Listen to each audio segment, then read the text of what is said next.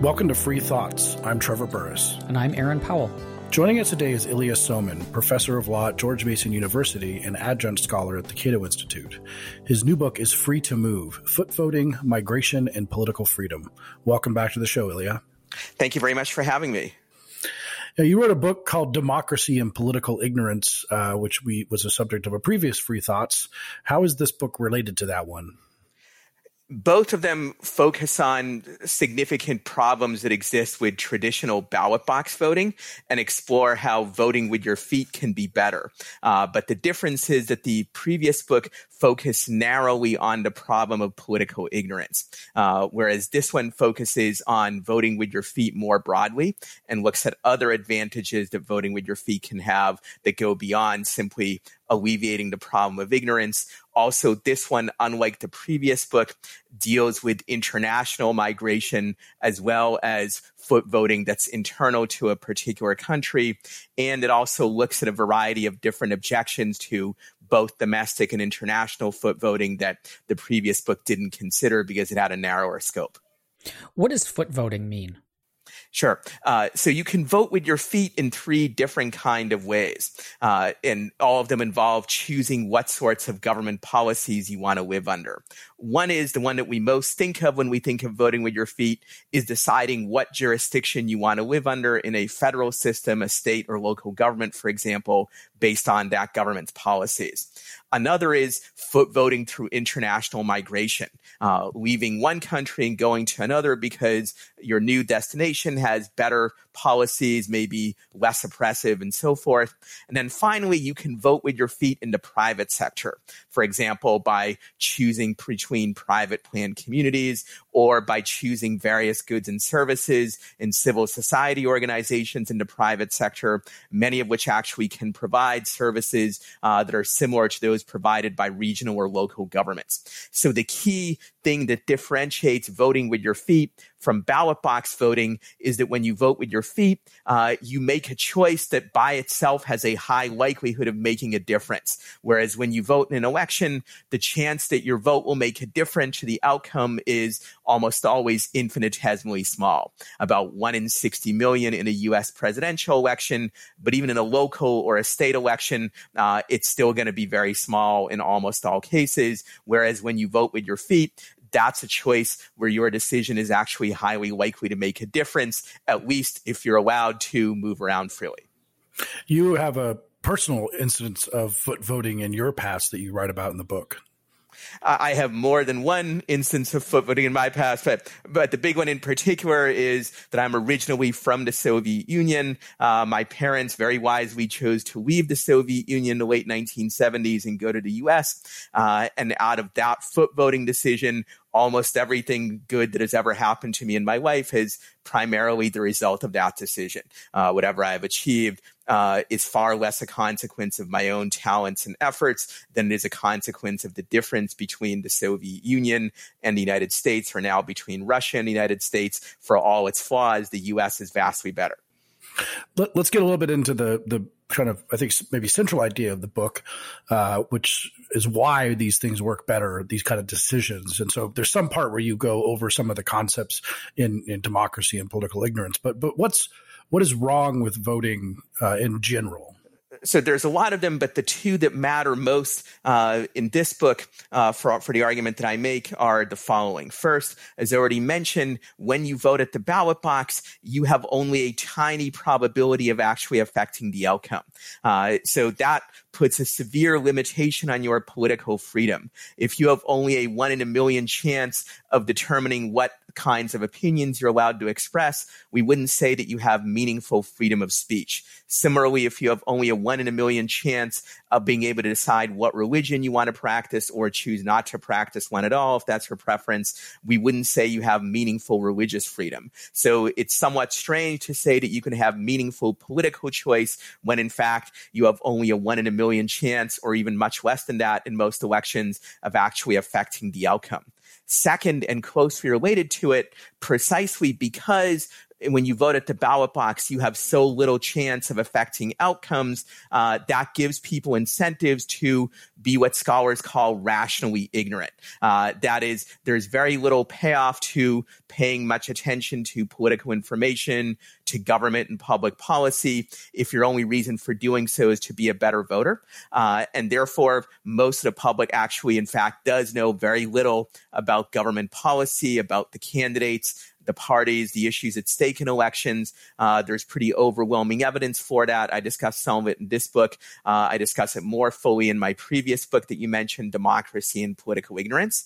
So we usually say that for important decisions in your life, there should be informed consent. For example, the American Medical Association requires informed consent before doctors can treat or operate on patients. Uh, on the other hand, there's almost never informed consent for government policies uh, because voters have uh, so little incentive to actually learn about the issues at stake. On the other hand, when you vote with your feet, uh, you have much better incentive to be well informed precisely because your choice is one that has a high chance of mattering. If you're like most people, you probably devote more time and effort to deciding what television to buy or what smartphone to buy than you do to deciding who to vote for for president uh, or in any other election. It's not because your television is more important than who governs the country uh, or that it deals with more complicated issues. It's because when you decide what television to buy, you know that's a choice that will make a difference. Uh, whereas when you flip on the TV and you have the misfortune of seeing the president there, you know that your chance of affecting who that's going to be uh, is almost non existent. Uh, and so, therefore, foot voting has two big advantages over ballot box voting. Uh, first, it's a decision that actually matters. Uh, and second, uh, precisely because it matters, has a high chance of making a difference. Uh, you take it more seriously, and people become better informed. Uh, they seek out more information than they would have otherwise. And they also do a better job of trying to evaluate that information in at least a reasonably unbiased way comparing voting and foot voting, um, I mean, it's it's so it's consequential in the sense that if I if I move, it has a large impact on my life in a way that you know me, as you said, me voting traditional style in election, it's vanishingly small chance it's going to do anything, but but voting is also sending information, and I'm wondering about the noisiness of foot voting compared to traditional voting. That if I'm if I'm a governor of a state and people are leaving my state that it doesn't tell me much about why they're leaving. And presumably, I don't want them to leave unless I have some interest in diminishing the population of the state. But it's hard, unless I survey them, it's hard to. It's hard to tackle that problem, and and that people leave a state for a lot of reasons. Some of them political, some of them not. You know, like I, I left Colorado to move to Washington, D.C., but it wasn't because I objected to any of the political stuff in Colorado. It was because I happened to get a job in D.C., but that doesn't show up in the kind of foot voting aggregate information. So, how do we, how does it meaningfully change policy if it's like, if it seems so underdetermined from an informational standpoint? So, I think there's really three issues here. One is that when you analyze this, uh, you have to compare it to ba- real world ballot box voting. And it turns out that real world ballot box voting also sends noisy signals. Uh, if you vote for Biden versus Trump or vice versa, you might do that for any number of different reasons. Uh, and the mere act of voting doesn't by itself tell you what your reason was. So maybe you voted because you prefer Trump's foreign policy or economic policy, uh, or maybe it was for some other kind of reason. You know, you preferred a particular candidate's personality versus the opponent's. And uh, in and of itself, the voting decision doesn't tell you the answer. Uh, uh, you can try to use survey data to tease out the answer. But of course, we also have survey data on why people move. And we also have lots of other studies uh, which discuss what kinds of government policies tend to attract foot voters and what kinds lead to outmigration. So, interested governors uh, or other state officials who want to adjust their policies to avoid losing foot voters and hopefully to attract more, they can study this data, and indeed, some of them do. But let's assume the worst and say that they just totally ignore it and they don't pay attention to it. Still, there's tremendous advantages to foot voting because people still have the option uh, of moving to other areas where the policies are ones that they like better. So they have more meaningful political choice, even if the options presented to them were not developed with the specific goal of attracting them in mind. Uh, and that's a also an advantage over ballot box voting, where uh, with ballot box voting, if your preferred candidate loses, uh, you don't have a recourse during at least during the period of time when uh, uh the winning candidate will be in power. Uh, so it's important to compare uh, the the realistically feasible options on both sides.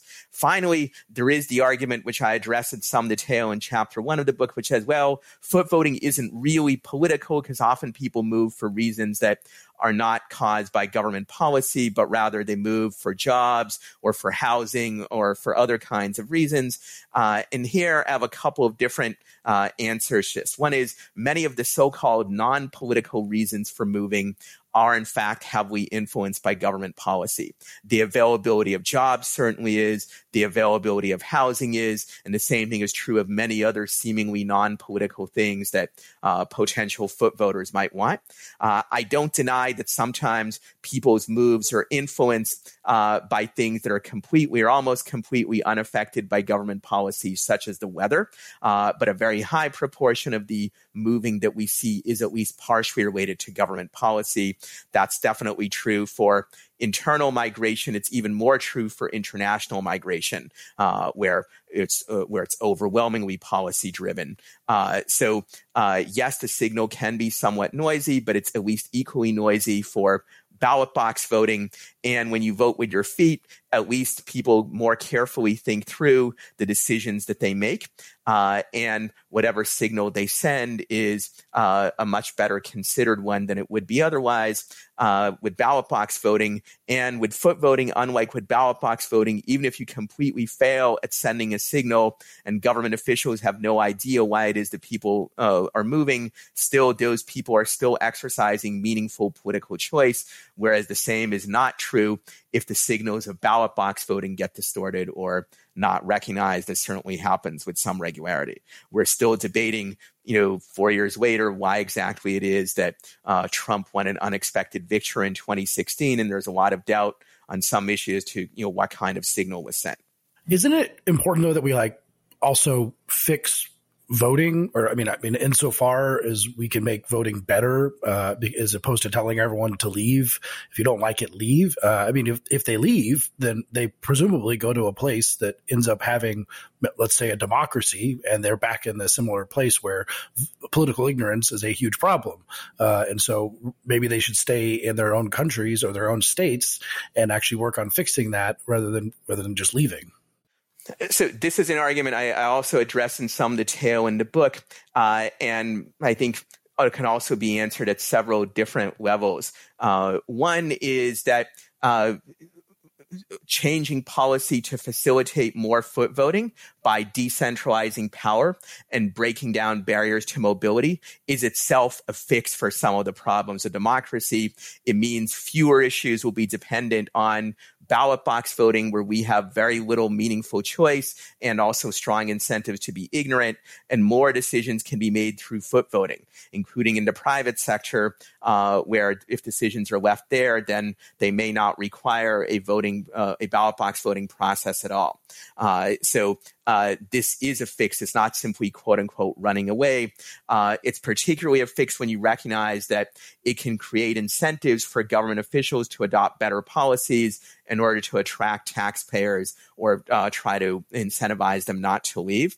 Uh, so it, it's both an indirect fix in that it enables more people to seek out better opportunities uh, without being dependent on ballot box voting, and it also creates better incentives uh, for the government officials uh, that, that, that make policy. Uh, there's also, I think, a moral dimension to this, which this argument is much more often used in the context of international migration, where people say, well, you know, people shouldn't leave. They should try to stay home and fix their own countries, quote unquote. Uh, I think there's a couple problems with this. One is it assumes that the person's labor somehow belongs to that country or to the majority of the population therein. And it's inimical to the basic liberal principle, not just libertarian principle, but any liberal principle of any kind that people own their own labor and their own wives. It's not owned by the government or by the majority of the population. Uh, and if you really buy this fix their own country argument, then the uh, logical implication of it is not only that people have a moral duty to stay, but that they have a moral duty of undertaking whatever profession would most benefit the country, even if they personally prefer uh, to do some other kind of work. If what your country really needs is more doctors, for example, or more engineers, but you prefer to be an artist, then maybe it should be permissible to force you to become an engineer or a doctor and not pursue your career as an artist. Finally, uh, I think it's worth noting that in many countries, but even also in many jurisdictions uh, within liberal democracies like the US, it's not easy or sometimes almost impossible for an individual to make a meaningful difference to government policy by staying. Uh, if the ancestors of most modern day Americans had stayed in Europe or Asia and tried to fix Tsarist Russia or the Chinese Empire or the Austro Hungarian Empire, it's very unlikely that they would have achieved very much. Whereas by moving to the US, uh, they enabled themselves to have a freer life and also their children and grandchildren as well. Uh, so I think that uh, those points are are very uh, relevant. Finally, I would note that uh, for international migration, uh, when people move to a freer and wealthier society, they often do actually uh, help their relatives back home. One way of doing so is remittances, uh, that they send uh, actual money back to their relatives. In some countries, like El Salvador, remittances are a substantial proportion of the national income, 25 or 30 percent. Uh, moreover, there's some evidence, albeit imperfect evidence, that a nation which has a large diaspora living in freer societies. That helps facilitate the flow of ideas back to their original home country, which in turn can promote, at least at the margin, democratization and liberalization uh, and improve public policy in that country, at least somewhat. Do we have examples of this working even like on a larger scale in practice. I mean, I'm thinking of, you know, California has been bleeding population for quite some time. And we can say that a lot of that has to do with, say, the incredible tax burden and the, you know, how hard it is to the cost of real estate and all sorts of things that are all, you know, policy driven. Um, but California doesn't seem to be rolling that sort of stuff back, similar with New York or with other countries. Like, are there, are there examples of people fleeing a jurisdiction leading to significant change in the public policy of that jurisdiction? Yeah, so obviously a lot depends on what you consider significant, but there are certainly examples of important policy change. Uh, states like Massachusetts and other northeastern states in the 70s and 80s did adjust some of their tax and regulatory policies when they increasingly were losing people and businesses to the South and the Southwest. California, actually, under Governor Brown, who left office a year or two ago, they did actually alter some of their bad policies. And there is now also a movement, an active movement in California to reform uh, zoning, which is the principal obstacle to affordable housing in, in that state. I'm not saying that's purely driven by out migration, but is a factor in it. Uh, I already mentioned the fact of uh, uh, diaspora is creating pressure for liberalization. That has certainly happened in some Central American countries and arguably in uh, some African countries and elsewhere as well. Uh, but I don't claim that this mechanism is foolproof, uh, and I don't claim that this is one of the main arguments for foot voting. I would I regard this as a side benefit. Even if the home jurisdiction doesn't change at all, or your initial home jurisdiction doesn't change at all, giving people an opportunity to vote with their feet is still an enormous benefit for both human freedom and also for economic well-being as well. Indeed, the more resistant to change the initial jurisdiction jurisdiction is, the stronger the case for uh, maximizing foot voting opportunities. It seems that uh, a federal system like the like the U.S. is, is sort of important in this regard, uh, having meaningful local control that allows for variation amongst these things. But is it the case though that I mean the federal system is also those sources of local control help sort of perpetuate slavery and the badges and incidents of slavery and Jim Crow laws and a lot of things that that were not desirable from you know local governance standpoint. Is that is that a concern we should have? Uh, it is to some extent, uh, and that's something I discuss in some detail in the book. Uh, in the case of slavery, which I actually mentioned near the start of the book, and you know talk about Frederick Douglass, who of course was both a great opponent of slavery, but also uh, uh, this is less well known about him, a champion of free international migration because he saw the two actually as linked. Slavery, of course, is the ultimate example of a system where you can't vote with your feet. The slave is trapped under the control of his or her master, uh, unless the master happens to be nice enough to freedom, which you know rarely happens. Uh, so, foot voting is actually the exact opposite of slavery.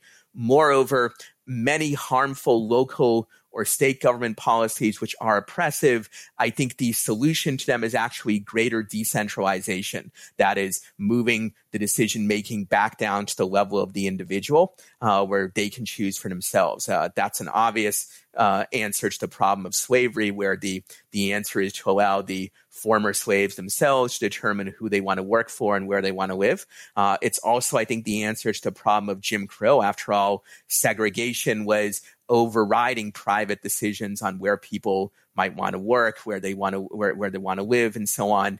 Even if somebody wanted to create an integrated workplace or hire uh, African American workers for certain positions or rent to them or whatnot, uh, Jim Crow systems often uh, would forbid that. That said, I don't claim that my that the the uh, the maximum possible decentralization is always best for minorities, or that central government power can never uh, be of use to them. It is not my argument that everything should be decentralized completely. Rather, my argument in this book is that uh, the possibility of expanding foot voting opportunities is an important consideration in favor of greater decentralization, both decentralization the lower levels of government, but also decentralization all the way to the private sector in many instances. But I don't claim that this outweighs all other possible considerations. And in some cases, there may be some great problem that can only be resolved by the central government or even only through international cooperation global warming may be such a problem. There may be others as well. In fact, I'm sure there are at least some others. However, many aspects of government policy can be decentralized much more than they currently are in the US.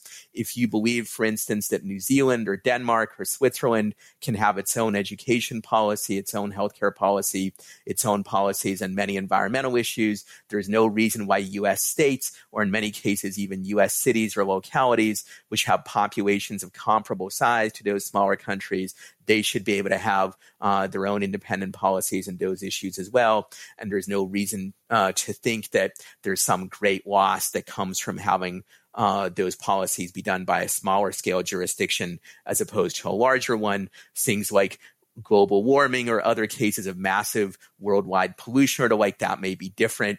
The proliferation of nuclear weapons throughout the world may be a, a different case as well. But uh, those kinds of situations, I think, are the exception rather than the rule if we allowed states to, to really get into the laboratories of democracy, sort of uh, ways of, uh, I mean, if states, they are allowed to, but if we encourage this even more, such as creating a massive kind of European style centralized healthcare, socialized healthcare system, would we also have to start thinking about whether or not we should let those states do things that they currently are not allowed to, such as close their borders um, or do other things to sort of favor their citizens over over other citizens because of the fear of everyone just sort of going to that state to take advantage of it?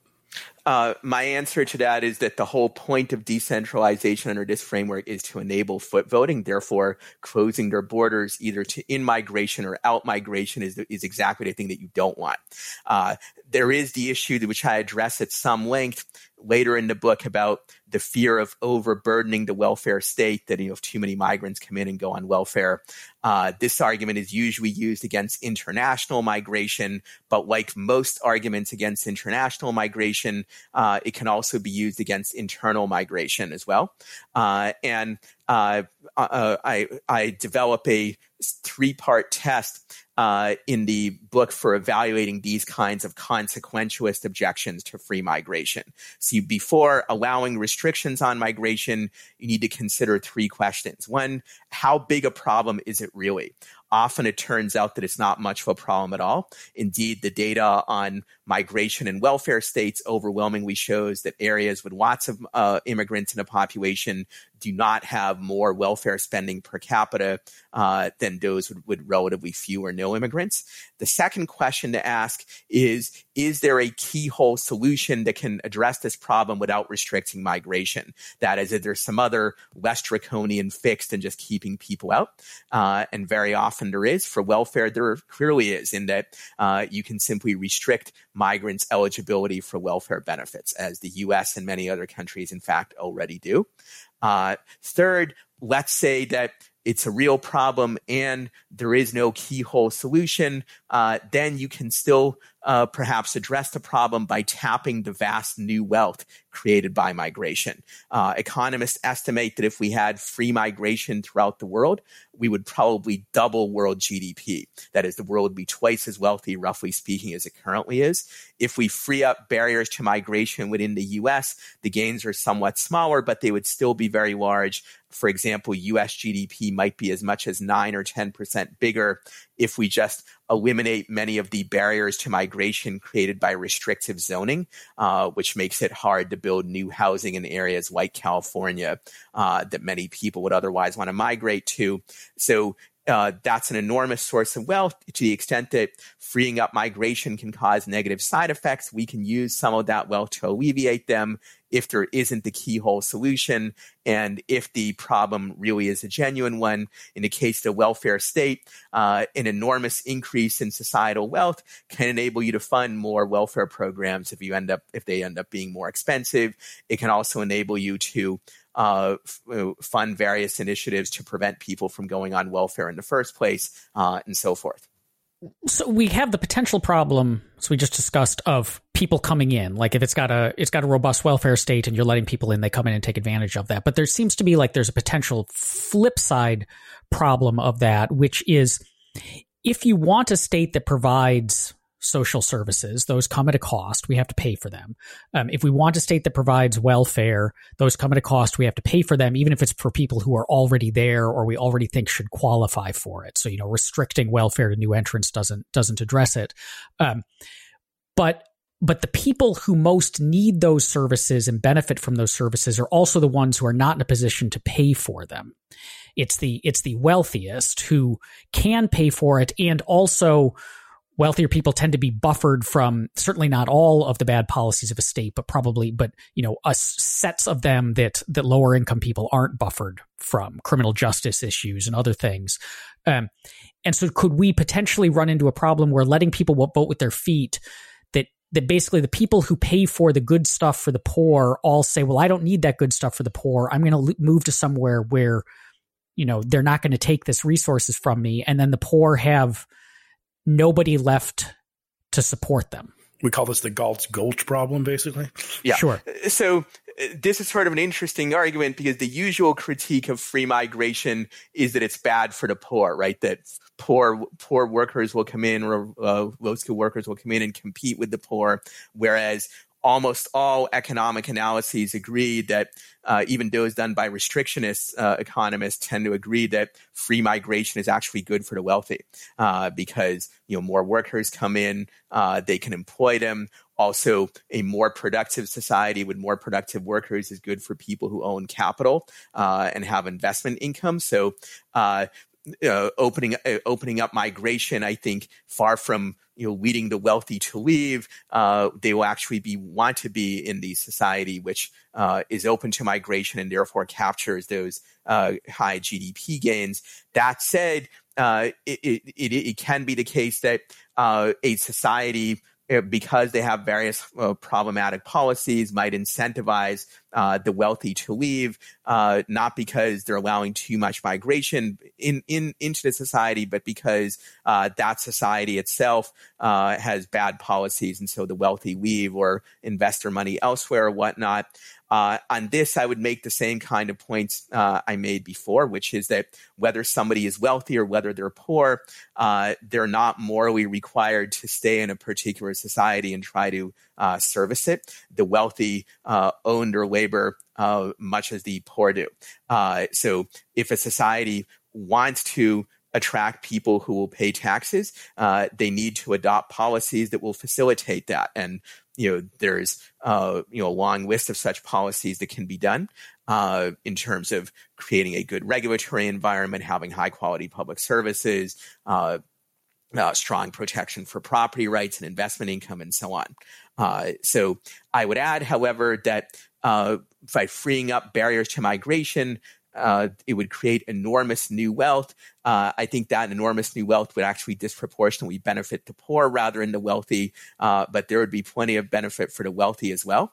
Uh, so uh, the creation of new income by that source will, in fact, uh, fund uh, cr- create funds for more welfare programs and services if we need them. But it, but even more importantly, it will help ensure that many more people, in fact, do not need such services because they'll have opportunities to uh, make more money on their own and uh, purchase their own services or get them through uh, through the market and the like. So uh, I think, therefore, that this fear that you know free migration will lead to you know the wealthy somehow being harmed and therefore wanting to leave i think that's very unlikely. It's not even the objection that uh, is uh, is most commonly made those societies where wealthy people do want to flee, they're actually ones where poor people tend to want to flee as well. So wealthy people are fleeing Venezuela right now or trying to, but poor people don't want to be there either because the government policies are horrible.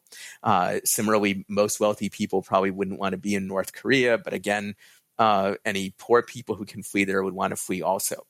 Uh, so uh, it's hard for a society to be attractive to poor people and yet completely unattractive to wealthy, or vice versa. As a general rule, actually, societies that are well run uh, tend to be attractive to both sets.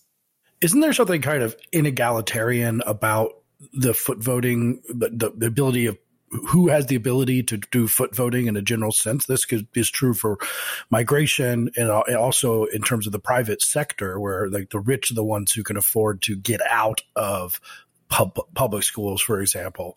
Um, and then also the costs of moving the kind of careers that are easier to move uh, tend to be ones that are the, the kind of I think the phrase is I can't remember who said this, but the somewheres versus the anywheres. If you're a member of the sort of new economy, of the ideas based economy, you can probably work from anywhere. But if you're a factory worker or something like that, you, you have to kind of be in a locality. So there's just something inherently inegalitarian about saying leave when there's a lot of people who who can't leave so this argument is often made that uh, really foot voting can only benefit the relatively wealthy because it's easier for them to move. History shows the exact opposite is actually true. What foot voting is hard, relatively harder for people who own valuable fixed assets that can't be moved, uh, like property and land. By definition, such people actually tend to be relatively affluent. If you own valuable land or some other valuable fixed asset, you're probably not poor. And if you look historically, who has tended to vote with their feet. It actually does tend to be the poor and the oppressed. That's how America, Canada, Australia, many other countries that were destinations for immigrants were peopled. Uh, that's how you had the great migration of African Americans from the southern states uh, to the north. Most of those African Americans were not fleeing because they were wealthy, uh, and therefore they were the anywheres uh, that come from Stephen Harper's description of, of, that category in his book. To the contrary, uh, they were fleeing the South because they were horribly oppressed there. It is true that uh, there are uh, moving costs which make moving difficult for some people. Uh, in the book, I propose several ways to reduce that problem. One is to the extent that we decentralize power to lower levels of government and often to private sector, uh, people can move uh, with much lower uh, moving costs. Moving from one city to another is cheaper than moving from one state to another. If you can vote with your feet in the private sector, often you can do so without physically migrating anywhere at all. For example, if we have school choice, you can choose a different or better school in your same area without actually physically moving. Uh, for, furthermore, within the U.S., we can break down barriers to migration that make moving expensive.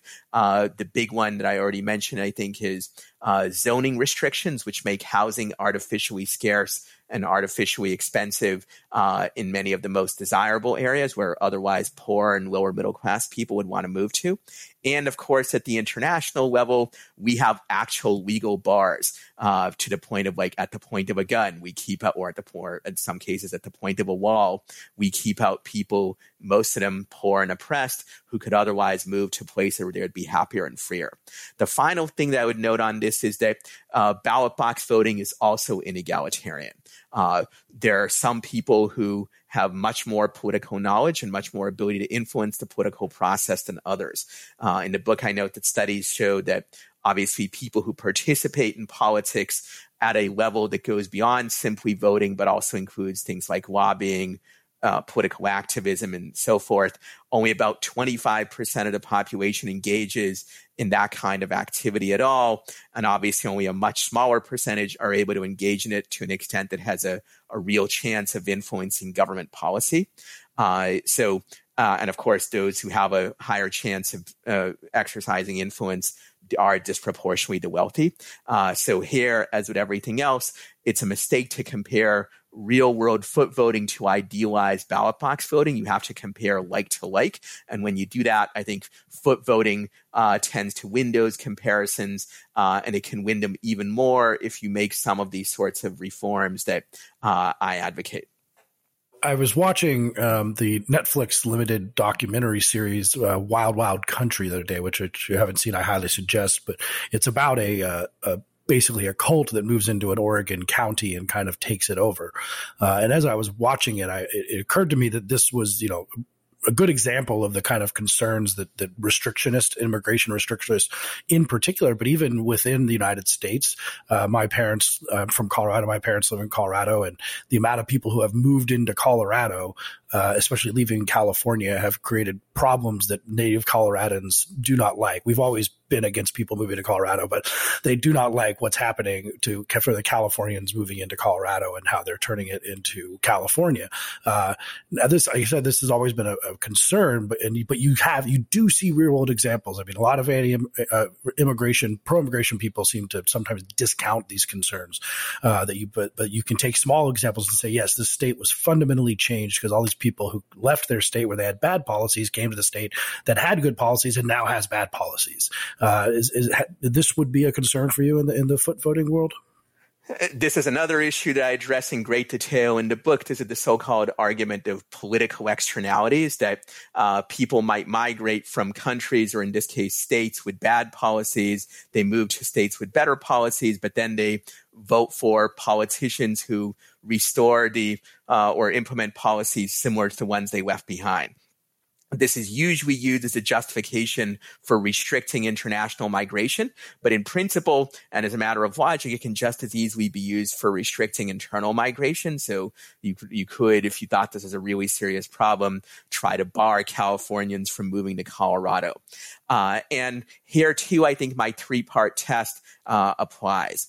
Uh, one is uh, you can ask yourself, how big a problem is this really? And much of the time, it's severely overblown for a couple reasons. One is when you look at data in the US, uh, it turns out that the differences in political views between immigrants and natives are actually relatively small on most issues, and they actually converge more in the second and third generations. Second, uh, n- new immigrants and even new internal migrants participate in politics at lower rates uh, than natives do. So that further limits their impact. There is a potential downside to this in that if the uh, migrants actually might improve the political system, that is, vote for better candidates than natives do, then you won't get uh, as much of the benefit of that. But if your fear is that they will vote for worse ones, then their lower levels of participation uh, should give you some comfort. Uh, so uh, finally, I would note that the number of migrants relative to natives would have to be extremely large for them to make a difference, and they would have to be extremely skewed towards one uh, set of political views. So, if immigrants make up 10% of the population and 60% of them are Democrats and 40% are Republicans, even if the immigrants vote at the same rate as natives and they instantly get the vote, that's only a two point swing in terms of the overall election, uh, which is not that much. And of course, in a real world, uh, they often don't vote at the same rate as natives, and uh, 10% is actually a very high uh, number, uh, and so on. Uh, so I would finally add that ironically, this is more of an argument against inter- internal migration than international migration, as internal migrants, at least in the US, almost instantly get the vote, uh, whereas international migrants, uh, they get it only after five years, and even then, only if they pass a civics test that about two thirds of native born Americans would fail. Uh, and that leads me to my second part of the three part test here, which is is there a keyhole solution? And the answer is yes, there is. Uh, we already have it actually for international migration, which is that you can limit access to franchise uh, for migrants. Uh, they don't get it until a certain period of time has passed and until they have passed a certain kind of test of civics, you can lengthen the time uh, and you can lengthen or you can make the test more difficult if you wanted to uh, to address these issues. But I would add that here, as elsewhere, it's a mistake to judge people by double standards. If you don't think it's wrong to, if you think it's wrong to expel natives who would otherwise vote for bad candidates and bad policies, then you should ask yourself, why is it really right to do that to somebody whose only difference from a native is that they were born on the wrong side of a line on the map?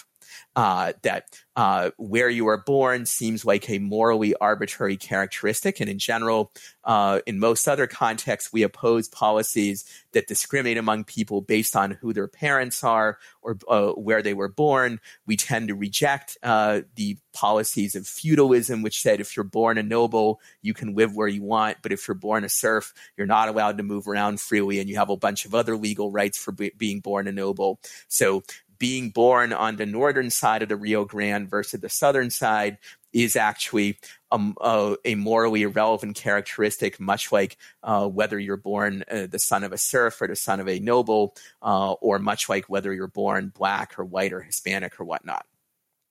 Foot voting sounds a lot conceptually like thinking of voters as customers that and the state or governments as providers of services. So I am a customer of the state that I live in, but if I don't like their service or I don't like the cost of it, or someone else can offer me a better product elsewhere, I switch providers in the same way that I can switch which grocery store I, you know, use my feet to get into each week. Um, is is that a fair way of thinking about this? That this is basically the free market for government services?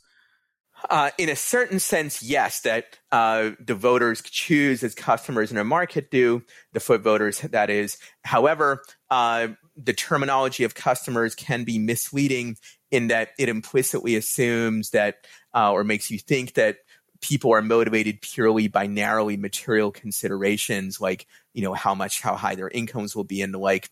Uh, those are important considerations but people are also motivated by a lot of other things such as making their families better off escaping horrible oppression of the kind that many foot voters are freeing particularly international migrants and refugees uh, so uh, it therefore goes beyond simply, you know, I buy a car from Ford rather than for General Motors because the Ford car is cheaper uh, or it has better gas mileage or something.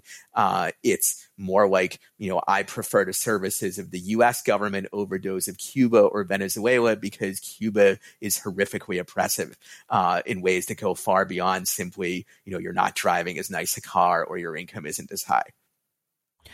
I can see taking this argument and and if we think about it, I mean, with the the limits that you just placed on it, but if we still bring a bit more market thinking into this and saying, should the argument for foot voting scale all the way? So if if foot voting works better than ballot box voting, or at least works well in areas where ballot box voting doesn't, should we aim instead at something even more radical, which is basically decoupling decoupling government services, like a, a decentralization thing, so that instead I can vote for the legal regime that I want by foot voting there or bringing my, you know, uh, my resources, an attachment there. I can vote for the welfare one that I want. Like why why limit fo- foot voting to geographic areas and states as opposed to running the full way to say like polycentric legal orders and radical decentralization and all those kind of you know far far libertarian dreams so it's a good question and one I, I, do take up somewhat in the book. There are sort of more radical and less radical versions of uh, decoupling government services from location.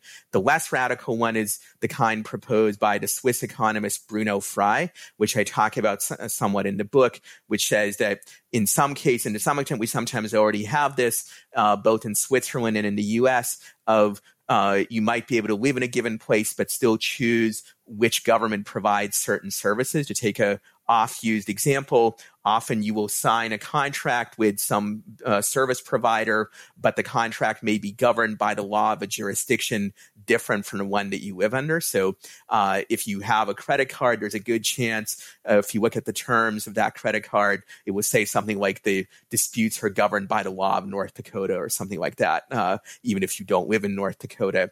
Uh, and as I note in the book, to the extent this is feasible, this would be a desirable reform and would uh, further increase the benefits of foot voting. However, there might be practical limitations on it, such as uh, it may be that some types of services only work if they go together as a package deal, uh, and, and, they're hard to separate. Uh, and also, some types of services there might be uh, incentive problems such as collective action problems, public goods problems, and the like.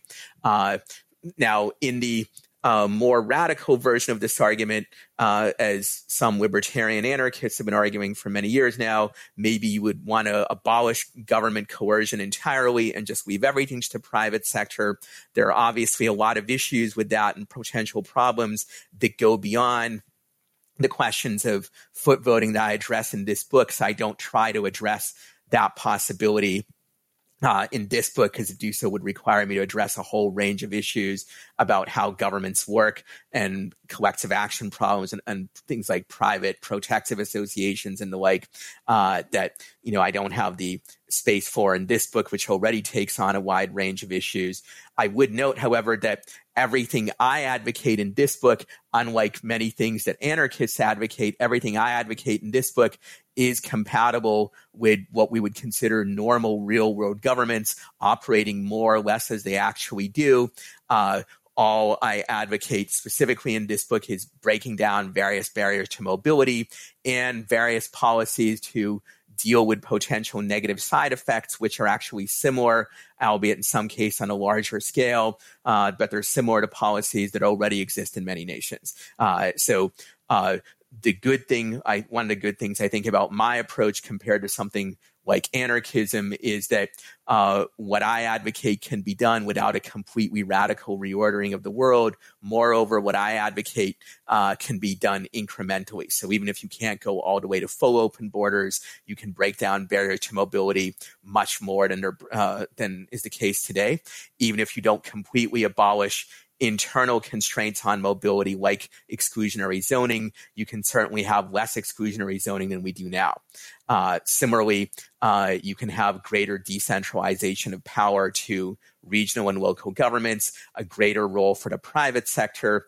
And here is one point on which I think the anarchists do have a point, even if I wouldn't go all the way with them. Many services that we think of as quintessentially governmental are already provided to a considerable degree by the private sector. For example, we say, well, uh, if there's anything that's inherently governmental, it's police protection against violence. Uh, but in the United States, and not just the United States, but in many European countries, we actually have more private security guards than public police.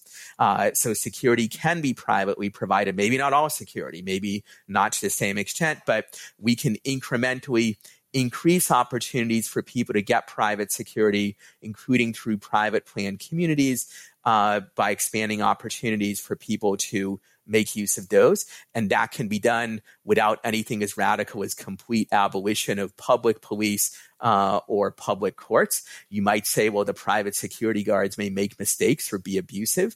Uh, but of course, we have those problems with public police as well. Uh, we've had many, sad, we've had many notorious incidents with police engaging in excessive use of force. So here as elsewhere, we want to compare like with like, and we want to compare uh, sort of realistically feasible private institutions and realistically feasible decentralization and foot voting versus public institutions that also are realistically feasible as opposed to idealized police or idealized ballot box voting and so forth. We're recording this in week 7,043 of quarantine lockdown, and uh, that's going to change and has been changing many aspects of life. And but maybe one thing that could come out of this, uh, we've seen some relaxation of some licensing laws and, and some things that you advocate or restraints on mobility, but we also might see people starting to think that they don't actually have to be in a location to work their job, perhaps. Uh, do you see the, the the future of foot voting like being a little bit brighter after this, possibly uh, after this horrible time we're in? In the short run, unfortunately, I see it as being darker because many nations, including the US, have enacted migration restrictions. Uh, uh, either because of the COVID or using COVID as a pretext.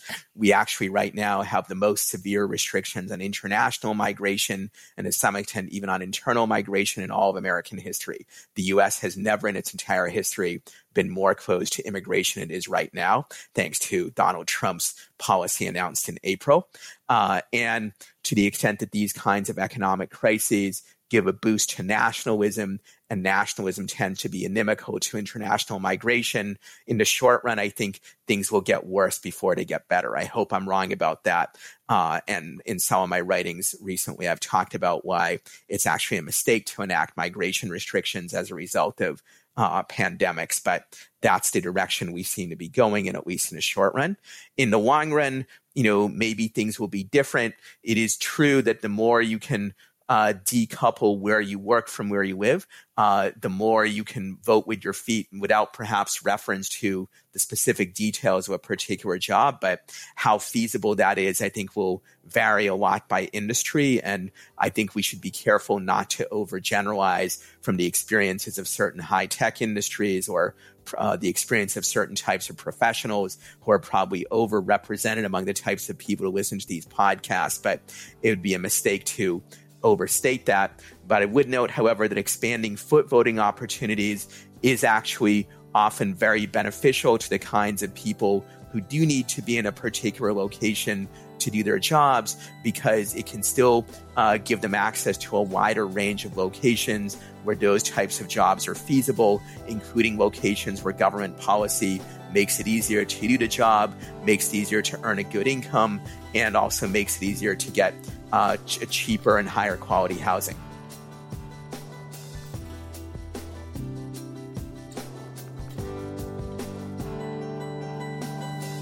Thank you for listening. If you enjoy Free Thoughts, make sure to rate and review us in Apple Podcasts or in your favorite podcast app. Free Thoughts is produced by Landry Ayres. If you'd like to learn more about libertarianism, visit us on the web at www.libertarianism.org.